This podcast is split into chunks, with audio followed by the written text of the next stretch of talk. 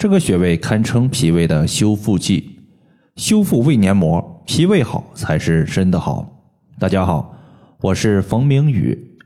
有位朋友他说：“冯老师，我想反馈一个情况，我之前一直有胃痛、反酸各类不舒服，医院检查后确诊为糜烂性胃溃疡。在之后的几个月里，我一直坚持每天艾灸。现在惊喜的发现，已经有好长时间没有出现胃部的疼痛和不舒服了。我抱着试试看的想法去医院做了胃部的检查，结果显示胃里面的溃疡面相对于之前来说，大部分都已经愈合了。谢谢老师，让我远离了胃病的终身服药。大家能在艾灸之后有很好的效果，我只是一个外部在的因素。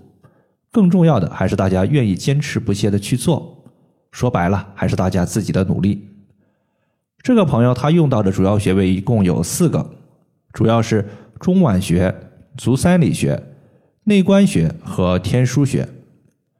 这四个穴位不仅可以修复破损的胃黏膜，对付我们的胃溃疡、胃炎，它也有特别的效果。首先，胃它就相当于是一个空的袋子。可以接收和容纳我们吃进去的食物，这个袋子就是胃黏膜，它直接呀接触食物，可以分泌胃酸来分解食物。当我们的胃工作压力变大时，胃酸分泌过多时，胃黏膜就会受到酸性物质的腐蚀，从而导致胃溃疡。而胃炎则是由于胃黏膜破损之后，胃受到伤害，出现一系列的不舒服，比如说。反酸、胀气、疼痛等症状。这个时候，我们可以在胃部，也就是中脘穴的附近绑一个底部镂空的艾灸罐因为艾灸罐底部镂空，能够直接把艾灸的热传导到中脘穴这个穴位上。中脘穴作为胃的募穴，募就是募集的意思，能够帮助我们的胃收集足够的气血。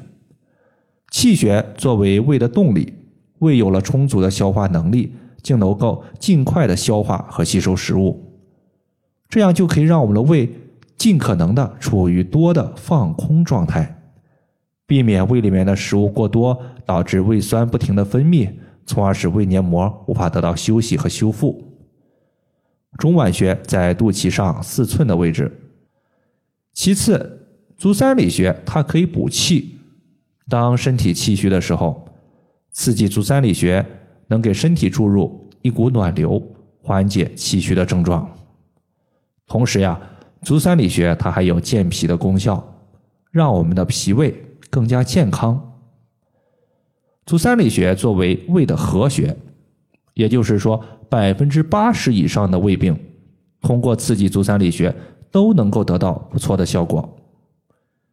由于足三里穴特别喜欢温和的一个艾灸，比如说。我们手持一根艾灸热力比较温和的四厘米石墨艾条，距离皮肤三厘米以上时，足三里穴艾灸时感觉温温的、暖暖的，甚至能够感觉随着我们在穴位上的艾灸，胃里面的寒凉感逐步消失。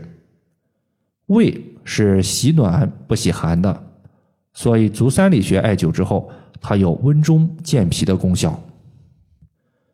另外，脾主肌肉，这句话其实就是说，肌肉的健康和脾是息息相关的。如果你不注意保护自己的肌肉，实际上就是在伤害我们的脾。而黏膜其实也是肌肉的一部分，所以保护胃黏膜其实也就是在变相的健脾、保护脾。这个时候，我们用足三里穴艾灸，最起码呢，它能够振奋脾胃。恢复脾胃的机能，这样做有两个好处：一是通过振奋脾胃，帮助肌肉生长，从而保护脾胃；二是促进胃肠的蠕动，让脾胃更好的运化食物，有助于消除胃胀的感觉。所以，艾灸足三里穴就相当于保护了脾胃和肌肉的健康。这个穴位，当我们屈膝九十度的时候。在膝盖骨外侧凹陷往下三寸的位置。